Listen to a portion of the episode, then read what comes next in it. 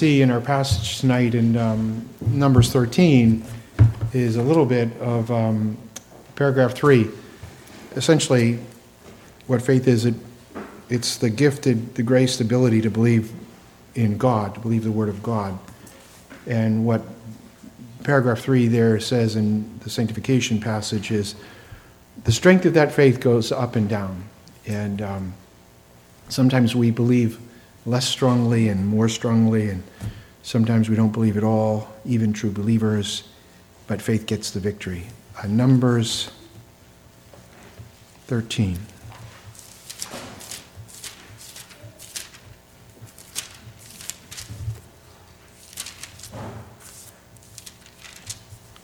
This is a somewhat hard book to, to preach, but I, will just tell you, um, I'm actually loving um, preparing sermons in the book of Numbers. I'm, I'm learning just so much. It's exciting for me. Um, Numbers 13, verse 1 Hear the holy word of our holy God. Then the Lord God spoke to Moses, saying, Send out for yourself men so that they may spy out the land of Canaan, which I am going to give to the sons of Israel. You shall send a man from each of their father's tribes, every one a leader among them. Moses sent them out from the wilderness of Paran to, at the command of the Lord, all of them men who were the heads of the sons of Israel. These then were the names from the tribes, uh, tribe of Reuben, Shammua the son of Zaccur, and the tribe of Simeon, Shaphat the son of Hori, from the tribe of Judah, Caleb the son of Jephunneh, from the tribe of Issachar, Igal the son of Joseph, from the tribe of, tribe of Ephraim, Hoshea the son of Nun, from the tribe of Benjamin, Palti the son of Raphu, from the tribe of Zebulun, Gaddiel, the son of Sodi, from the tribe of Joseph, from the tribe of Manasseh, Gaddi the son of Susi, from the tribe of Dan, Ammiel the son of Gemalli, from the tribe of Asher, Sethur the son of Michael, from the tribe of Naphtali, Nahbi the son of, of from the tribe of Gad, Geuel, the son of Machi. These are the names of the men whom Moses sent to spy out the land. But Moses called Hoshea the son of Nun Joshua. When Moses sent them to spy out the land of Canaan, he said to them, Go up there into the Negeb, then go up into the hill country, see what the land is like, whether the people who live in it are strong or weak, whether they are few or many. How is the land in which they live? Is it good or bad? How are the cities in which they live? Are they open like camps or with fortifications? How is the land? Is it fat or lean? Are there trees in it or not? Make an effort then to get some of the fruit of the land. Now the time was the time of the first ripe grapes. So they went up and spied out the land from the wilderness of Zin as far as Rehob at Lebo Hamath. When they had gone up into the Negev, they came to Hebron, where Ahiman, Sheshai, Talmi, the descendants of Anak, were there. Now Hebron was built seven years before Zoan in Egypt. Then they came to the valley of Eshcol, which means cluster, and from there cut down a branch with a single cluster of grapes, and they carried it on a pole between two men, with some of the pomegranates and the figs. The place that was called the valley of Eshcol because of the cluster which the son of Israel cut down from there. When they returned from spying out the land at the end of the forty days, they proceeded to come to Moses and Aaron, all the congregation of the sons of Israel, in the wilderness of Paran at Kadesh. And they brought back word to them and to all the congregation and showed them the fruit of the land. Thus they told him, and he said, We went into the land where you sent us, and it certainly does flow with milk and honey, and this is the fruit. Nevertheless, the people who live in the land are strong, the cities are fortified and very large. Moreover, we saw the descendants of Anak there. Uh, Amalek is living in the land of Negev. The Hittites and the Jebusites, the Amorites are living in the hill country, and the Canaanites are living by the sea and by the side of the Jordan. Then Caleb quieted the people before Moses and said, We should by all means go up and take possession of it, for we will surely overcome it. But the men who had gone up with him said, We are not able to go up against the people, for they are too strong for us. So they gave out to the sons of Israel a bad report of the land which they had spied out, saying, the land through which we have gone in spying it out is a land that devours its inhabitants, and all of the people whom we saw in it are men of great size. There also we saw the Nephilim, the sons of Anak are part of the Nephilim. We became like grasshoppers in our own sight, and so we were in their sight. Amen. Let's pray. Heavenly Father, I pray that you would have mercy upon me, uh, uh, Lord God, tonight in the proclamation of your word, that you would guide me, thou my great Jehovah, in the words of my heart and the, the words of my lips would be pleasing in your sight and they would be true according to your word. And the content and even the delivery, Lord, would be, um, would be um, receptive to your people. And Father, if there's anyone that hears uh, the words of this sermon that uh, is uh, heretofore unconverted, that Holy Spirit, you would do what I'm not able to do, that you would take the word and apply it and convert them to Christ, join them to the family. And we pray these things in Christ's name. Amen.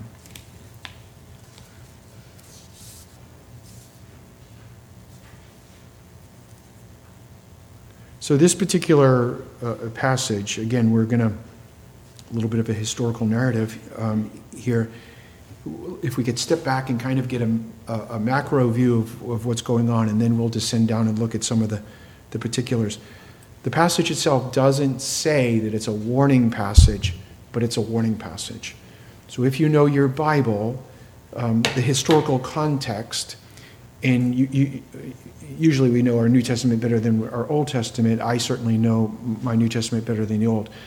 But Hebrews chapter 3 and Hebrews chapter 4 talks about this particular generation, even the men of military age. And it says, These men, these spies, and so on, and the whole, the whole slew of military age men, uh, they were unbelievers, and God swore in his wrath that they would not enter his rest. rest. We've said before, God only has wrath on unbelievers, and he has fatherly chastisement on believers. And so this is a warning passage. Do not be like them. I want to say the book of Jude. I know it's there's one chapter, but I want to say it's chapter one, maybe verse 24. It says these people are unbelievers, the, the, the people giving the bad report. So it's a warning passage.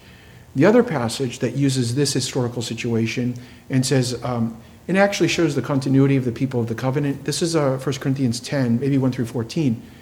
Our religious forefathers all, all walked through the crowd, cloud. They were baptized. It uses the New Testament sign as applied to the Old Testament saint, and the New Testament applies the Old Testament sign to the New Testament saint. We were circumcised, they were baptized. And you see what I'm getting at.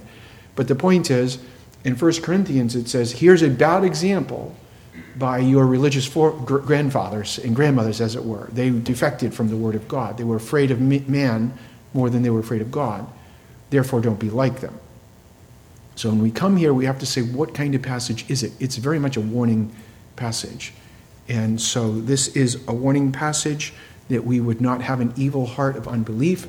Clearly, the, the things that are going on is they fear man more than they fear God. I'm not picking on them, but clearly that's what's going on.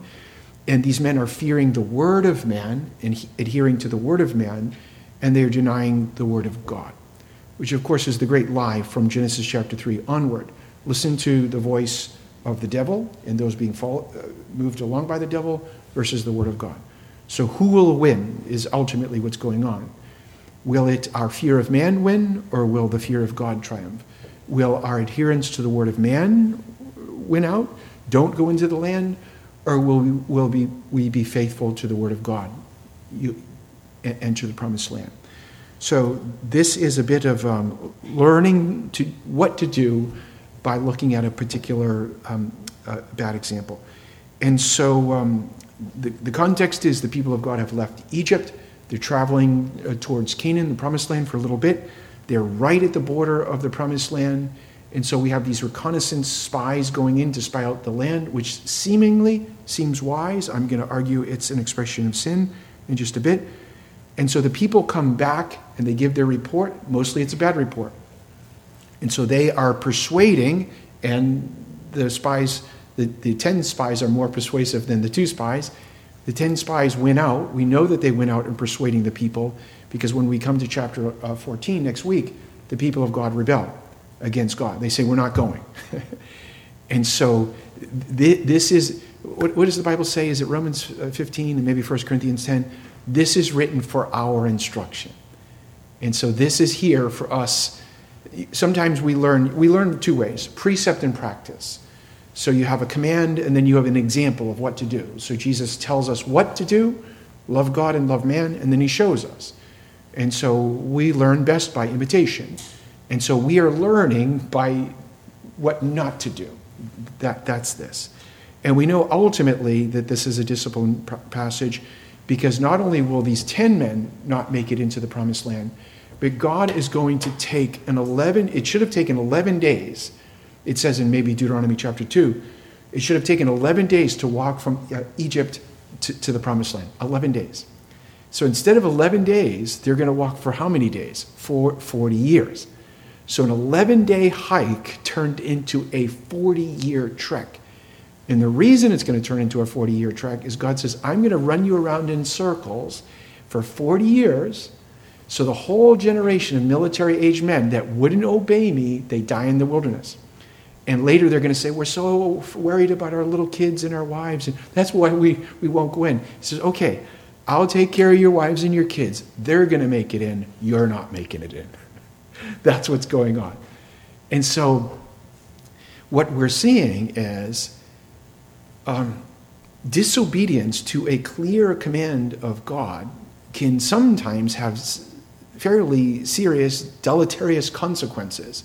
It can either be judgment for a false professor in the household of faith, an unbeliever in the, the visible church, or a fatherly chastisement for a sinning uh, believer in the visible household of faith. Now let's look at let's just walk through it kind of uh, in a homiletical fashion, just to plow through it chronologically. So you have the commissioning, and, and then you have the, um, and then you have the, some other things associated. But let's look at the commissioning. Here we're told in our passage that um, God is the one that tells Moses, "Go commission these twelve men as um, spies."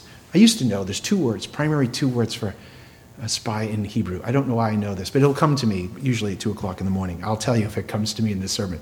Um, so, so here we're told God says to Moses, Go get me some spies. But actually, what has happened, the book of Deuteronomy tells us it's the people themselves that put forth to Moses the idea of a spy. God just acquiesces here. And let me read that to you because it's very significant for the whole narrative. In the book of Deuteronomy, chapter 1, I thought it was 2, but it's 1. This is um, the word, 1 uh, verse 21. See, the Lord your God has placed the land before you, this is Moses, as to take possession as the Lord the God of your fathers has spoken to you. Do not fear or be dismayed. Then, then all of you people approached me and said, Let us send men before us that they may search out the land for us and bring back to us the word of the way by which we should go up and the cities which we shall enter. This thing pleased me, Moses, and I took 12 of your men, one man from each tribe. So the first is the, is the Deuteronomy, Deuteronomy 1 account. The people themselves say, you know what? We need, a, we need spies. We need spies to take us from this wilderness area and lead us and show us how to get into the promised land and where we should go and so on and so on. Is the land good or is the land bad? We need spies for that. I just want that to percolate a little bit. Do the people of God need a spy, 112 or 112? Do they need a human spy to lead them through the wilderness, lead them into the promised land, show them where they're to go first, and is the land good or, or bad? Do they need a spy for that? Um, it, it seems at the outset very reasonable that they should do this. However, this is a big however. God has already promised to be and has been their front guard and their rear guard. He has been the pillar of smoke by day, He has been the pillar of fire by night. He has been the one that fights their battles. He brings them out of Egypt. They didn't, they didn't sling a stone. With a mighty hand, he brought them out. He brought the plagues. He, he drowned uh, Pharaoh and his whole army in, in the sea. He brought them through the Red Sea. He told them, Be still and know that I am the Lord. Don't do anything, I'll do everything. He killed all of their enemies. He preserved all of his people. And he said, I am bringing you to a land flowing with milk and honey over and over and over again. From Genesis 13, when he promises to Abraham, I am going to do this. All of these various people that you see, they're all gone. I'm going to do it. So, do they need spies to show them where to go, what to do, anything? They don't. God has already said, I am going to do it. And He has been doing it. What these people are saying is, we need the, the word of man to confirm the word of God. What do you call that, beloved? If someone says, I'm going to read another book other than the Bible to confirm that the Bible, the Word of God, is the Word of God, what do you call that? That's called unbelief. It's dressed up like belief. It's dressed up like prudence or being shrewd. It seems shrewd to send a spy. God is your spy. He's led you the whole way. He's going to lead you the whole way for 40 years. He's going to bring you in. How's he get, how, how, will, how will Jericho be taken?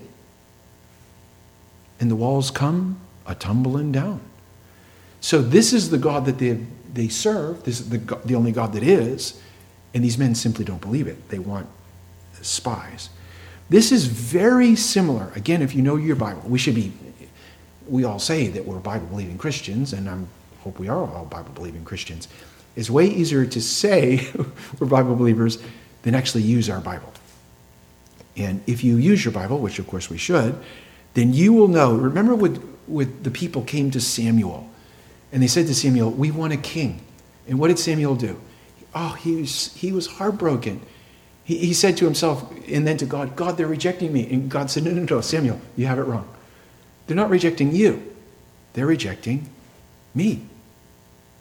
Because the people said, No, no, we know, God, you say are, you're our king. We want a real king. Imagine saying to God, No, you're a king and everything, but we want a real king. You remember what they said? We want a real king like the nations. We want to be like the nations, the Gentiles. You're the Jews, the favorite people of God.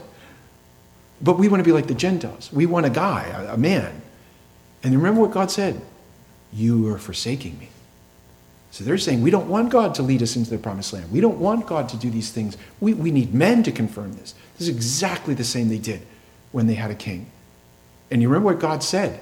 He said, Now listen, if you have a king, it's going to go poorly. He's going to take all your taxes. He's going to take your, the best sons you have, the best daughters. It's not going to go well for you. And what do they say? We don't care. We want one. He says, okay, I'll give you, I'll give you Saul. How'd he work out? This is exactly what's going on. So it looks like an expression of being wise or shrewd, but it's dressed up un, unbelief. And what they're doing is the contrary. And I'm not saying the positive duty is easy. 2 Corinthians chapter 5, we are required as believers, they were required as believers to do what? To walk by what? To walk by faith and not by sight. God said, I'm going to take you there. I'm going to take care of the enemies. How are you going to do that? I'll tell you when I get there. We don't like that, beloved. I do not like that. I want the one year plan, the five year plan. I do not like to walk by faith, Sam, I am. I want you to tell me exactly how it's going to be. But that's not the, that's not the practice. They're flipping that on its head.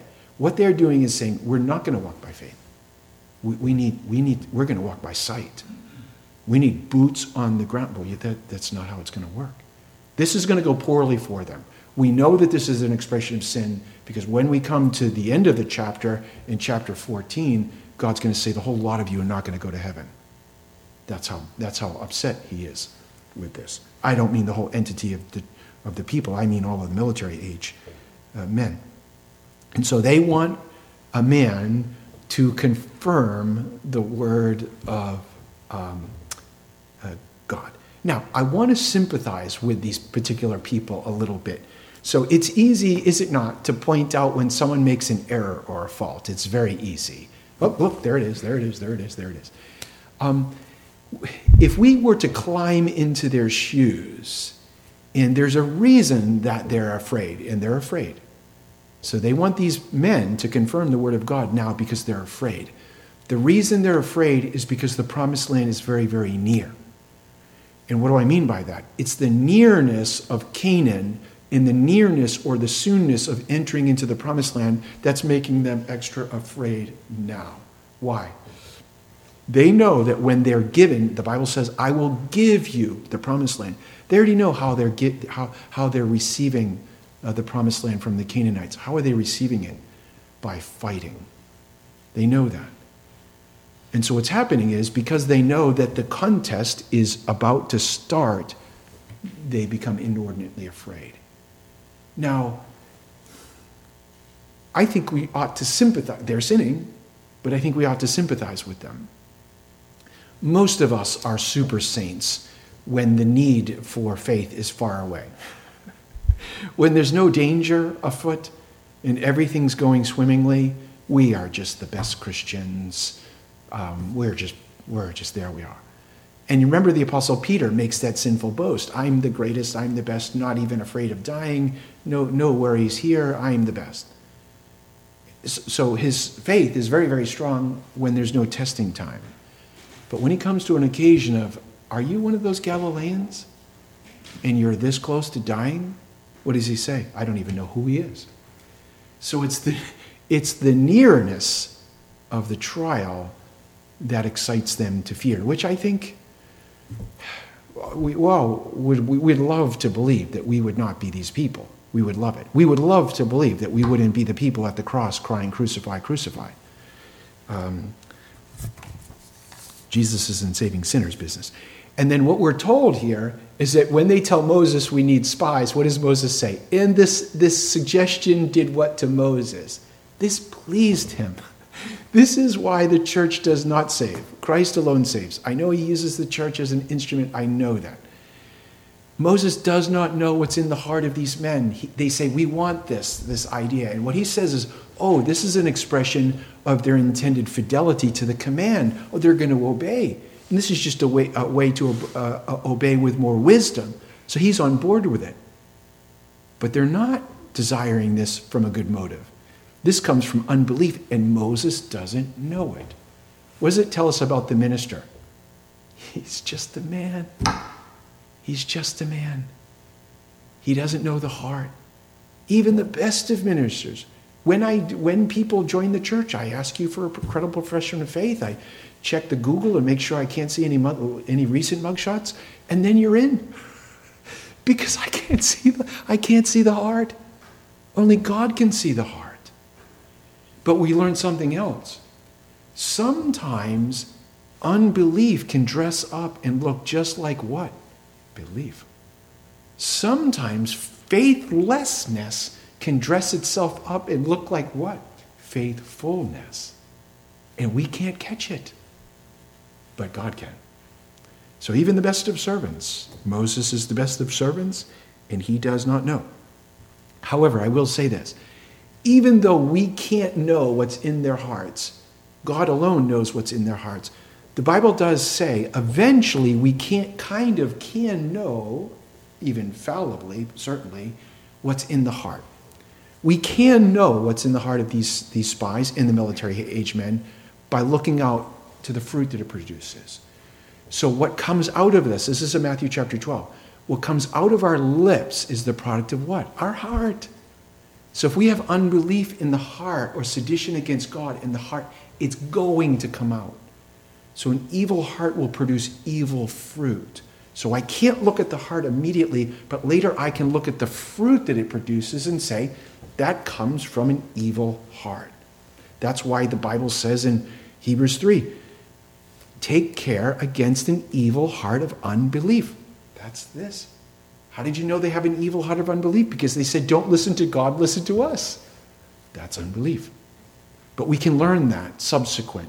This is why I, I is it second Peter when it says add this to this and add, and when you add this, you make your calling and your election, election sure. Can we know the eternal decree of God infallibly? Well, we can't on the front end, but we can't with the we can with the fruits. Do we believe in Christ? Do we love Christ? Do we chase Christ? Do we live for Christ? That's a believer. Does that make sense? And so these people make it by Moses, but they don't make it by God. And now in our passage, God agrees. God says, okay, have the spies. Now, is this God acquiescing or being complicit in their sin? Is this God being complicit in their sin? He can't be complicit in their sin because of James 1:13. God is not the author of sin, but he agrees to their sinful request. Does God sometimes agree to the sinful requests of the creature? Yeah. He just did this. In Numbers, he, the, it, it, this, the book of Numbers is so exciting to me because all I see is us. I see us. In Numbers chapter 11, grumble, grumble, grumble. we don't, this lousy manna, the lousy water from the rock, and we need quail, we need meat. And God says, okay, I'm going to give you so much meat, it's going to come out of your nose. He agrees with their lust. And He gives them what they lust for, but it's not a blessing, it's a curse. He's going to do the very same thing. We want, we want, we want, we want. Here you go. You can have the, you can have the spies, but the spies are not going to be a blessing. How do I know that? Would you rather walk 11 days in the desert or would you rather walk 40 days in the desert? Would you rather walk 40, uh, 11 days in the desert with your older brother and your dad, or would you rather walk around for 40 years until they die? You see what I'm saying? He, he gives them what they want, either judicially, as a judicial punishment to the unbelievers in the household of faith, or as a chastisement to the sinning believer in the household of faith.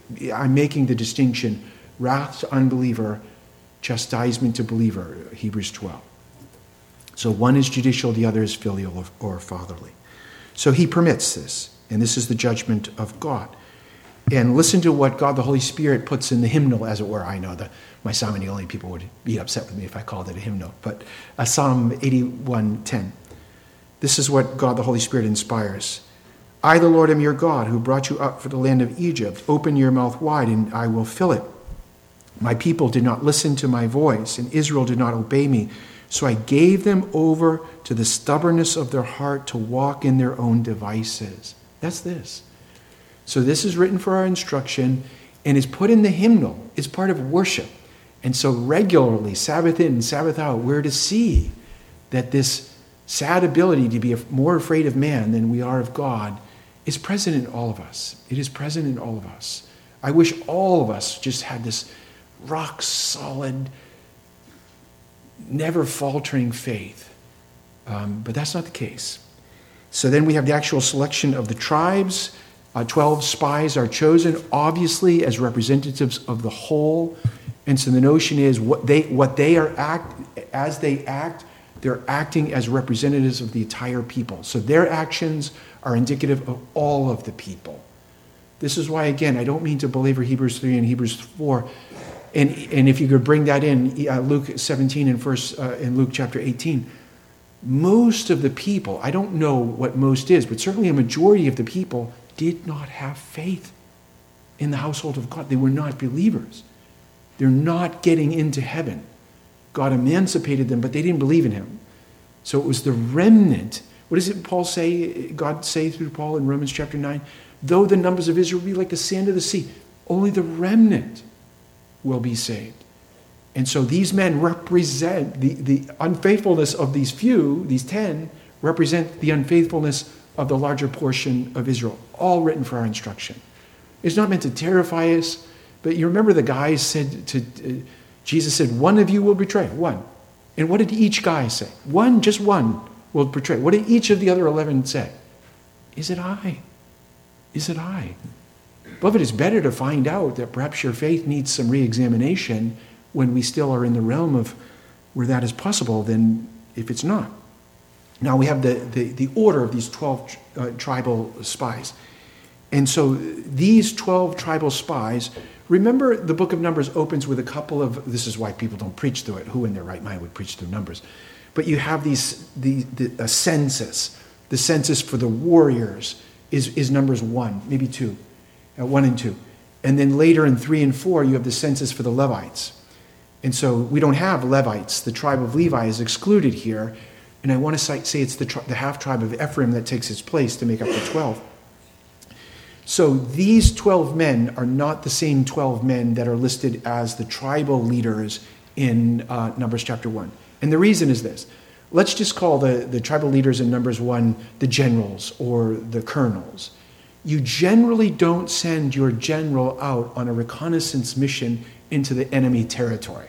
You have foot soldiers for that you need your general or your, your colonel to do the commanding from the rear while you send your foot soldiers out. So these are different men. Again, kind of a division of uh, labor kind of a thing. And then the way that the men are listed, they're not listed out in the order of the birth order of the 12 um, uh, leaders of the 12 tribes of Israel. I'll, I'll read that for you. This is the birth order for the 12 leaders for the 12 tribes of Israel, youngest to oldest.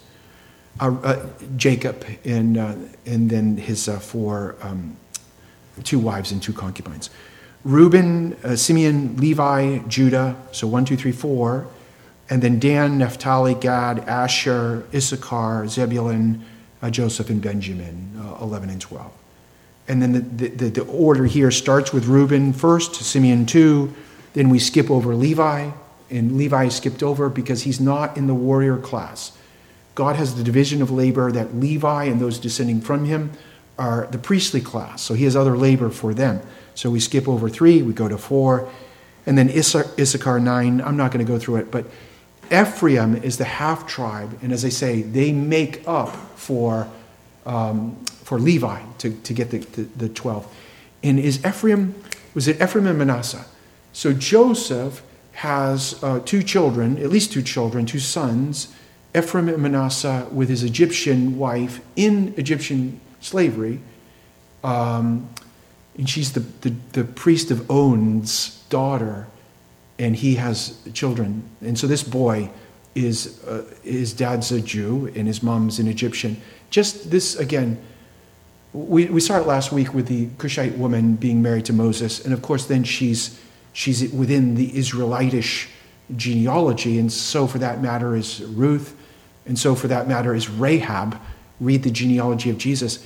And now we have an Egyptian woman in the genealogy of the church, as it were. So if you hear people talk about pure race and that kind of thing, it's just, it's beyond silly to me. I, I promise I won't. It's a hobby horse of mine. I promise I'm going to leave it alone. But it's beyond, beyond silly Ephraim's mom is an Egyptian. And then we, I mean, and poor David's, what's great grandmother, she was Ruth, the, the Rahab, the Canaanitish prostitute.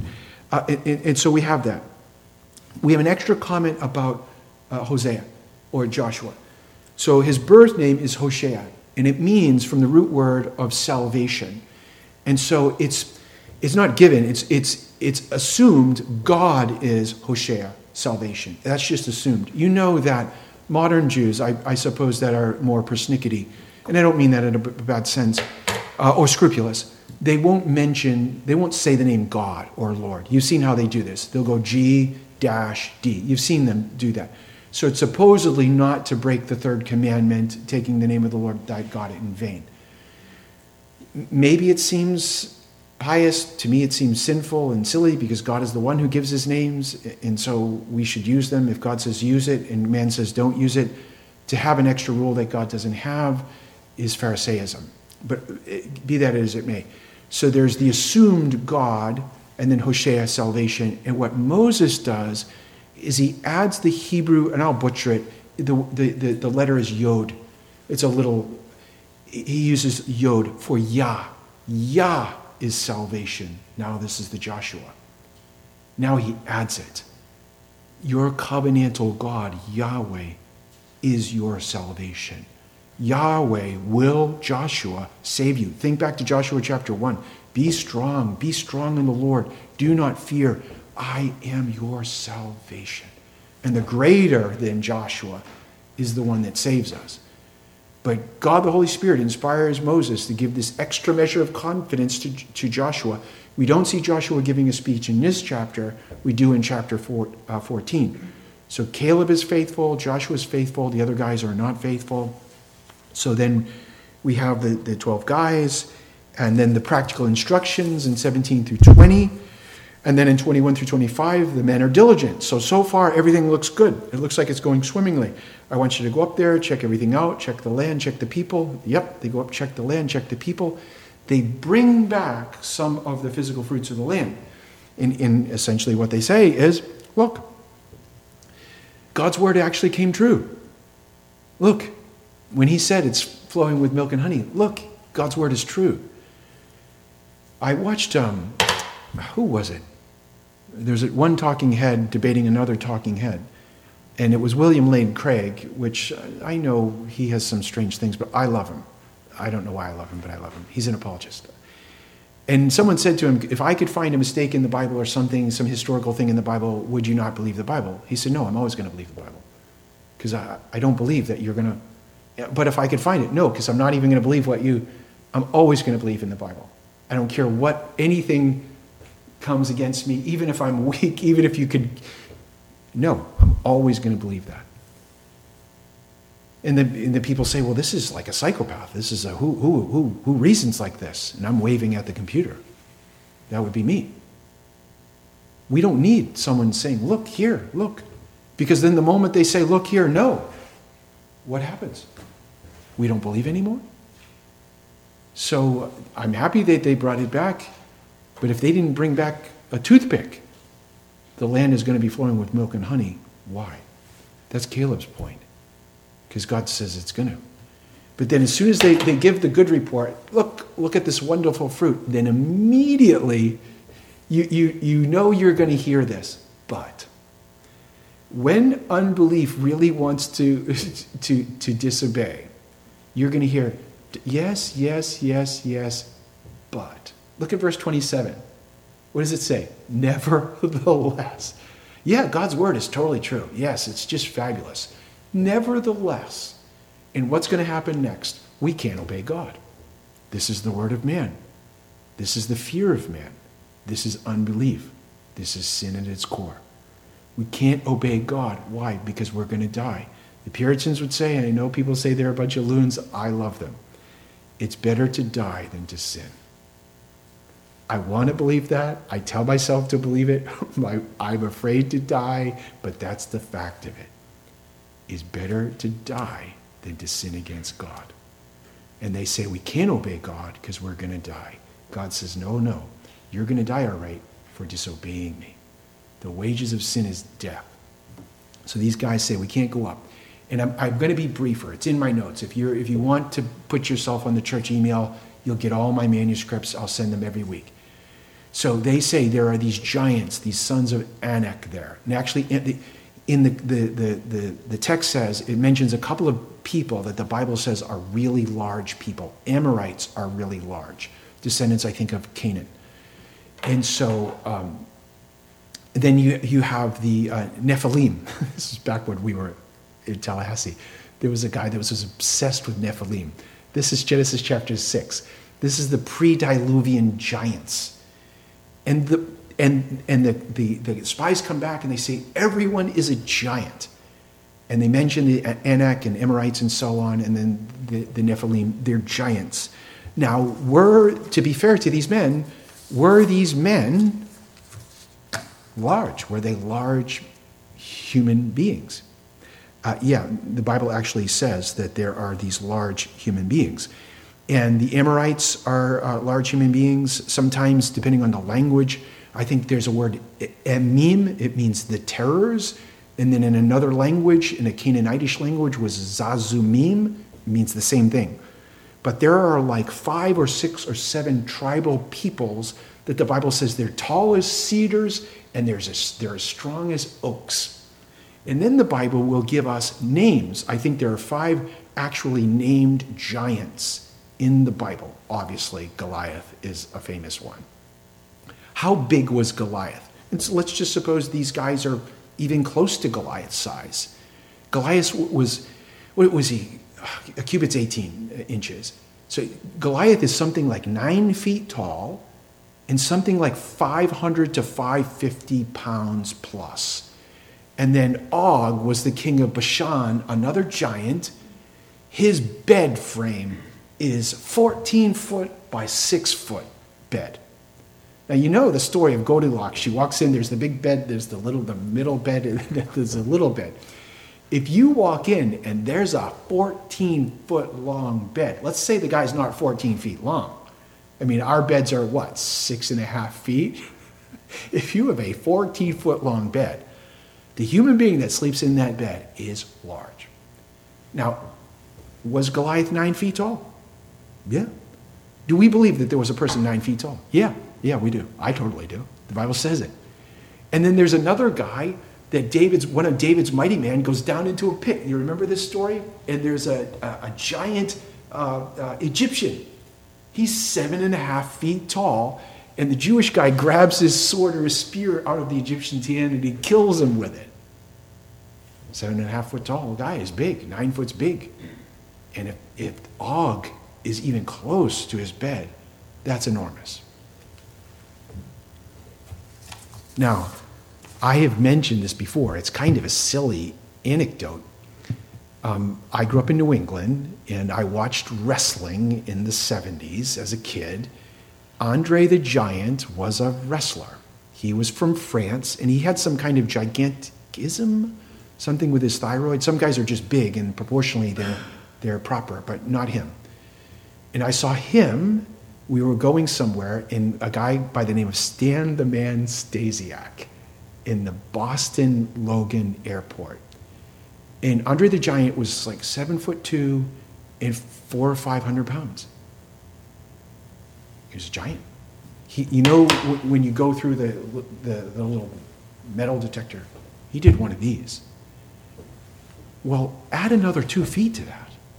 These are like you can't even imagine how, how, you could go online right now. You could, could do it tonight and say Andre the Giant holding a beer can. It looks like you're holding like a child holding a thimble. It's ridiculous. So let's be fair to these guys. They walk in. There's a, a, a these large human beings, and you're thinking well, you can't stand 50 yards away with a rocket launcher. You've got to get somewhat close.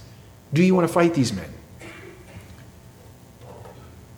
God had previously told the guys the Anakim are going to be there. But then he said this this is before they get in, this is before this. Deuteronomy Hear, O Israel, you are crossing over the Jordan today to go into the dispossessed nations greater and mightier than you, great cities fortified to heaven, a people great and, and tall, the sons of the Anakim whom you know, and of whom you have heard it said, Who can stand before the sons of Anak? Get ready. Know therefore today that it is I, the Lord your God, who is crossing over before you as a consuming fire. He will destroy them. He will subdue them before you, so that you may drive them out and destroy them quickly, just as the Lord has spoken to you.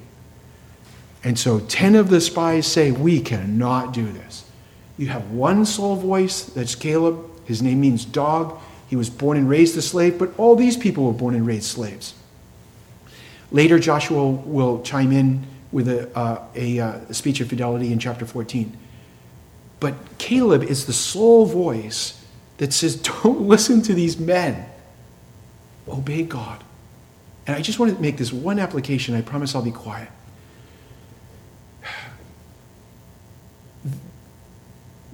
Human beings are social creatures. We have been designed by God to live in societies. The three societies in which God has placed us is family, church, and state. Very few people, very few people can walk alone and live alone. We're not created by God to do that. We are created to live in community with other people. We are created by God to do that. It is very difficult for us to go against the flow of the majority. It is very difficult